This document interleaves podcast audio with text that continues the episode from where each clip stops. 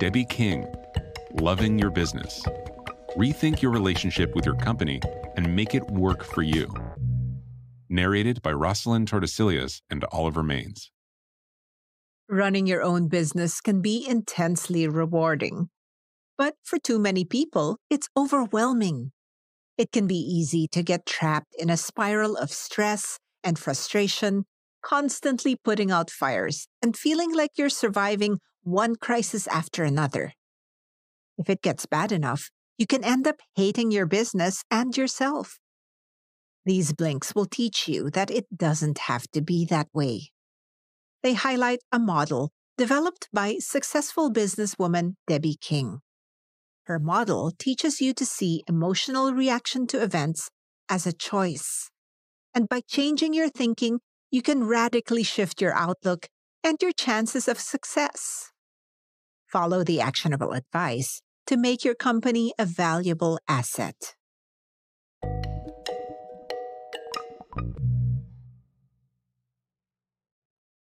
Blink one of seven. How often do you think about how you think? The human brain is a marvel.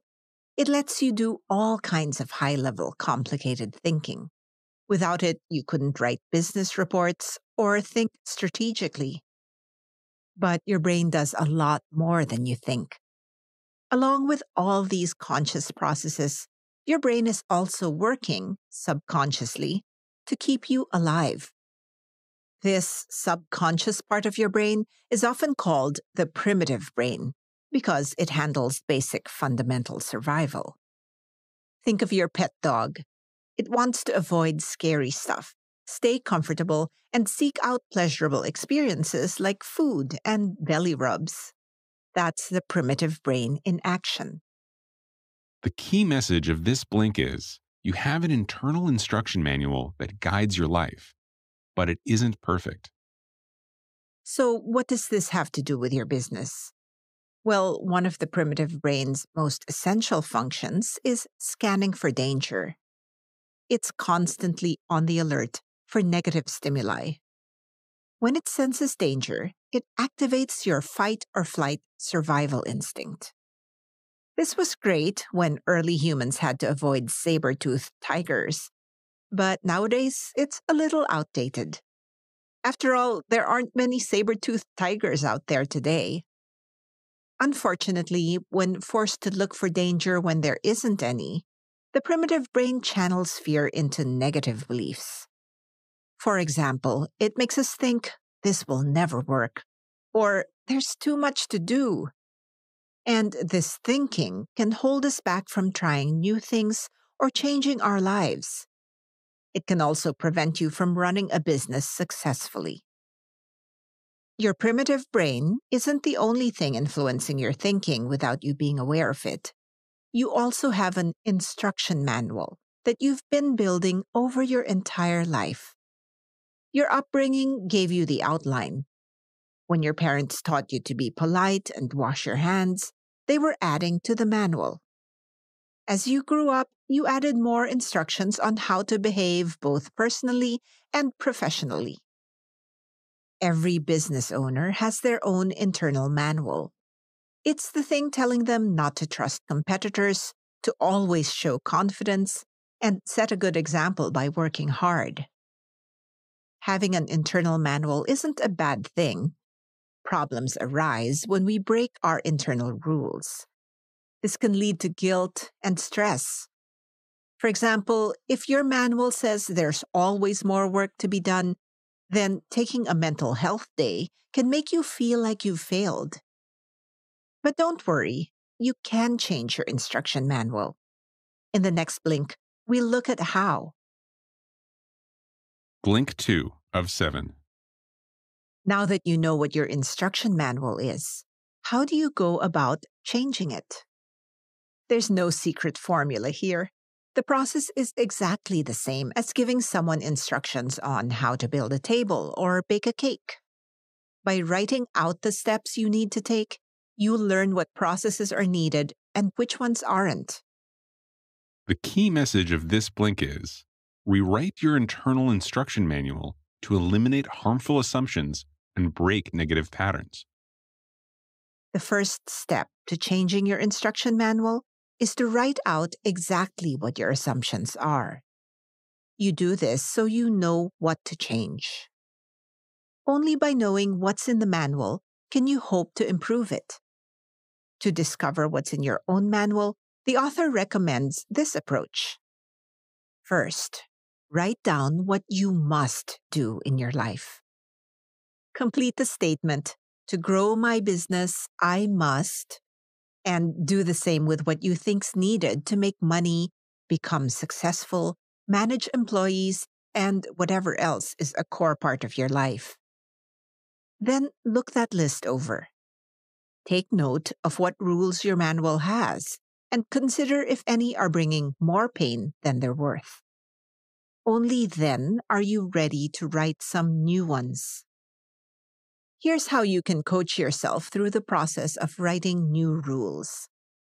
When your business has you feeling overwhelmed or frustrated, write out how you feel and how you want to feel.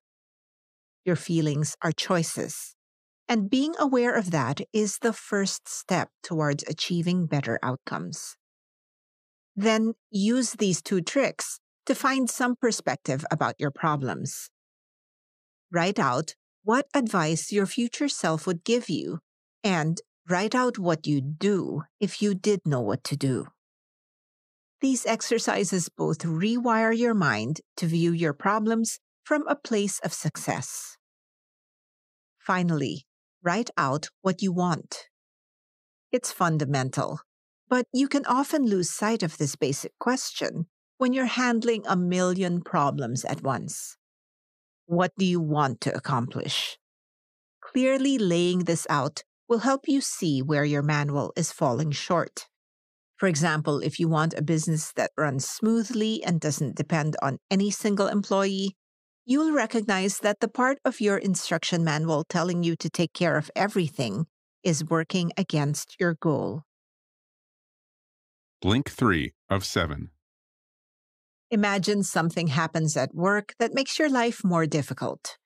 For example, a top employee resigns without warning. How would you react? Chances are you'd be upset that the employee is leaving and stressed out about the new work you need to do to replace them. But here's the thing. An employee leaving doesn't have to stress you out. It may feel like the natural and automatic reaction, but don't be fooled. It's not a law of nature like the sun rising in the east or water boiling at one hundred degrees Celsius. You can change your reaction to these events. The key message of this blink is, negativity comes from how you think about facts, not the facts themselves. You can choose to avoid negative thinking. The secret here is to understand how you think about reality. The author has a model for mapping out the cause and effect here. First, a circumstance occurs. This is the basic fact of the situation. For example, a client is late paying her invoice. Then you have thoughts about the circumstance. What happens if the money doesn't come? These thoughts create feelings. This is when negative emotions come into the picture. With the unpaid invoice, for example, your thoughts create feelings of stress and worry. In turn, these create actions. Complaining to others, blaming yourself, and compensating for the stress with unhealthy coping behaviors are all common examples of negative actions that can result from negative feelings. Finally, actions create results. The ultimate outcome from your actions isn't a productive solution, but a negative outcome that leads to further difficulties for your business. So how can you break this? First, recognize that your negative feelings come from your thoughts about events, not the events themselves. You have the power to choose the thoughts that the model will turn into outcomes. You don't have to always be happy-go-lucky, but some common negative thoughts are just unhelpful. This will never work, for example, is a surefire way to generate negative feelings and actions. The best method is to choose believable new thoughts that offer a path forward. Lying to yourself and saying, I know exactly what to do, at all times isn't helpful. But instead of thinking, I can't do this, think, I'll try something new and learn from how it goes. This aligns your thoughts and feelings with what you want to accomplish, and it makes it more likely that your model will produce a positive outcome. Blink four of seven. Knowing how to rewrite your internal instruction manual is only half the battle. Actually doing so is a process of its own. There are common pitfalls that come when you're trying to put a new mindset into action. Recognizing these traps will help you turn purpose into action. The key message here is, minimize interference and thoughts of blame to avoid negative feelings that drag you down. Interference is one of the primary things keeping people from living up to their potential. Interference is the stuff that comes between circumstances and outcomes, dragging you down. The good news is, it comes from your thoughts and feelings, which means you have the power to change it. There are different types of interference. Here's just one example. Emotional interference is when extreme or negative emotions limit your ability to function well. Anger and doubt and confusion have their place, but too much can be destructive when you're trying to accomplish a task for your business. For example, thinking, I have to do everything myself, will lead to feeling overwhelmed and eventually burnout. Interference isn't only mental, it can be physical as well. Ever had trouble sleeping or found your health worsening because of poor nutrition? That's physical interference. The idea is the same. Thoughts of, I don't have time to go to the gym, or I have too much to do, lead to feelings and actions that harm you. If not immediately, then in the long run. When you realize that you're falling short of your potential, your first instinct might be to find someone or something to blame. But this isn't helpful. If you're looking for outside reasons why something went wrong, you're not taking responsibility for how you think and feel. Remember, everything comes from your thoughts. Instead of blame, identify a problem and a way to solve it. And know that you control both of these things. For example, it's not the bad employee that's the problem. It's the lack of training she received, and you'll modify the training program going forward. See the difference? By focusing on what you can control and identifying solutions, you leave the blame game behind and take productive steps forward. Blink five of seven. By now, you understand that being in control of your thoughts is essential to feeling better about yourself and your business. But even after you've made the decision to look for solutions instead of wallowing in negativity, there'll be situations where answers aren't so easy to come by.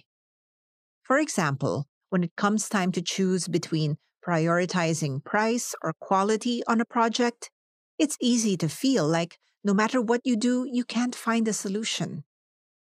But here's the thing. In some cases, there are no permanent solutions.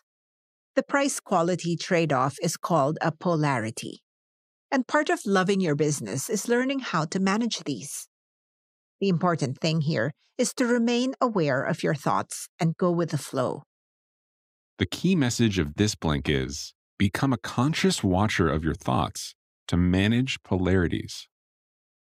A polarity is an unsolvable problem. That sounds scary, but don't be alarmed. Polarities come about when you have two options at seemingly opposite ends of the spectrum. Common polarities a manager has to deal with include balancing individuals versus teams, structure versus flexibility, and competition versus collaboration. Oftentimes, people become stressed because they think the answer is one or the other, but that's a false choice. It's not either or, it's both. A polarity has to be managed, and a leader's job is to shift from one side to another as needed. For example, there's no one answer for when to add staff and systems. Add too many staff, and you won't have the money to pay them. Add too few, and you'll struggle to meet client demands and lose business. Don't beat yourself up over the need to make changes. Understand that shifts are inevitable. Take in information and shift your strategy as required. How can you make sure you notice polarities? First and foremost, make sure you keep an eye on your thoughts. Ever catch yourself thinking about something? That's proof that there are really two versions of you inside your head. Embrace being the watcher, taking a step back to think objectively about your thoughts.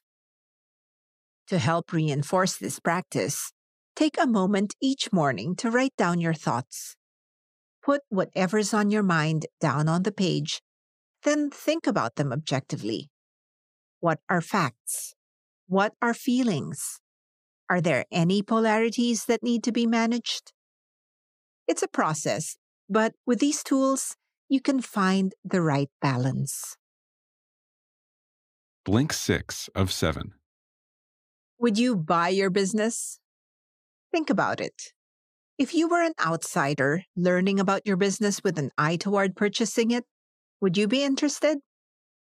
It's an important question because it reveals a lot about what kind of business you run.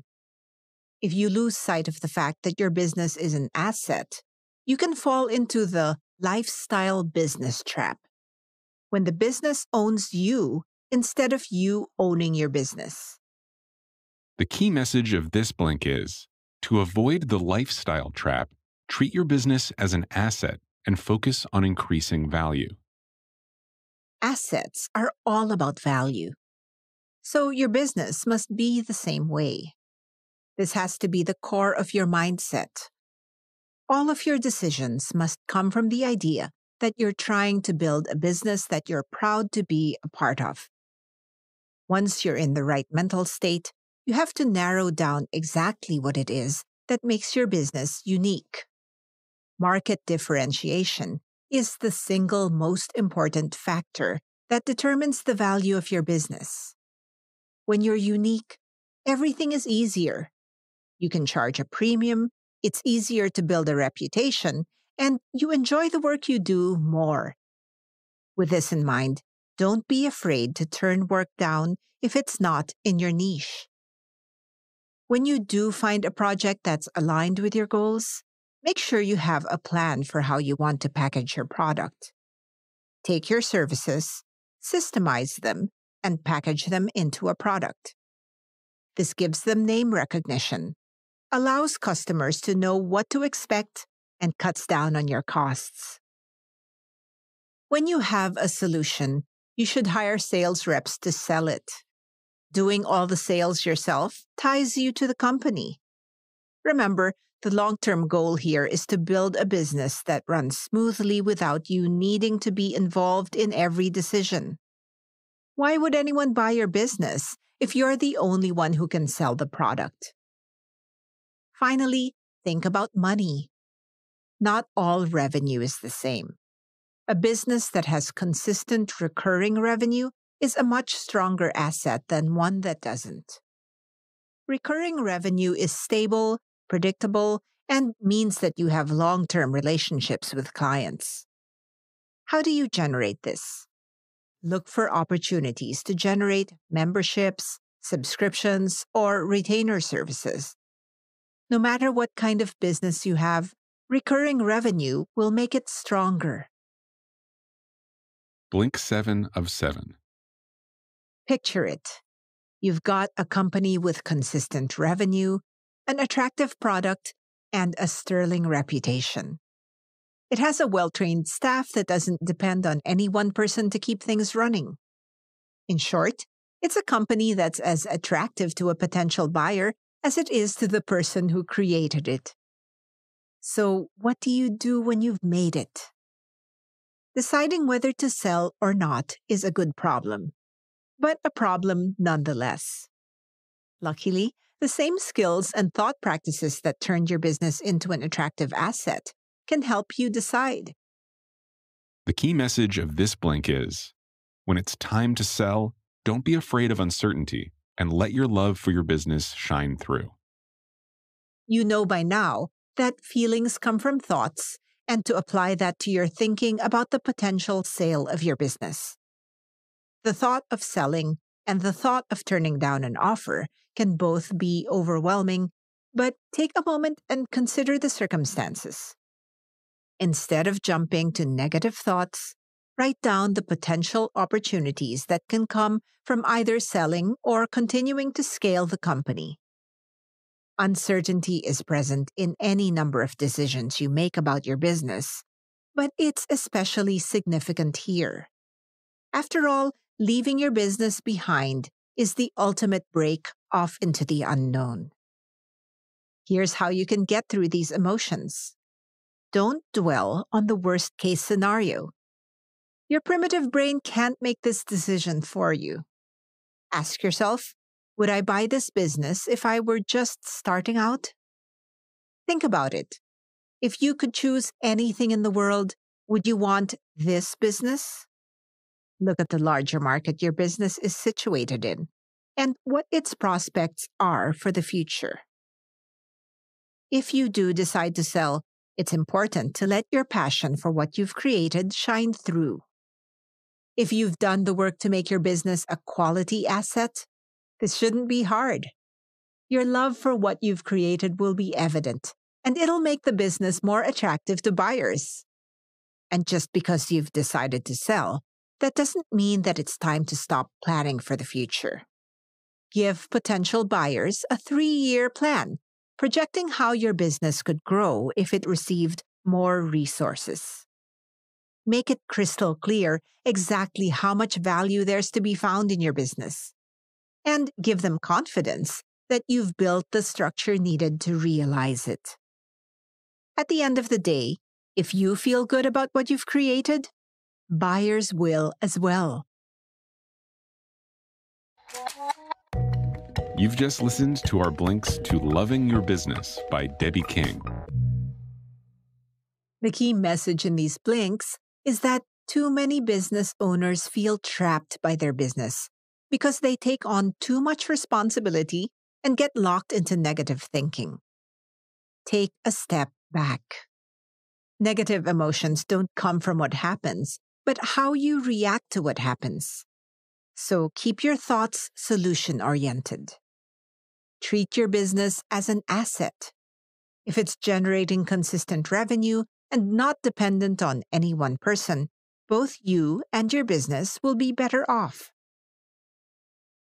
And now for some actionable advice. Learn to delegate by making a list of the tasks that only you can do. Your talent and drive help build your business, but past a point, it can actually hold it back. As you scale up, it's critical that you delegate tasks. Write out the things you're good at and divide them into two groups: things someone else could do and things only you can do. Spend your time focusing on the second group and structure your organization so that other smart and talented people can handle the first group. Got feedback? We'd love to hear what you think about our content. Just drop an email to remember at blinkist dot com with loving your business as the subject line and share your thoughts.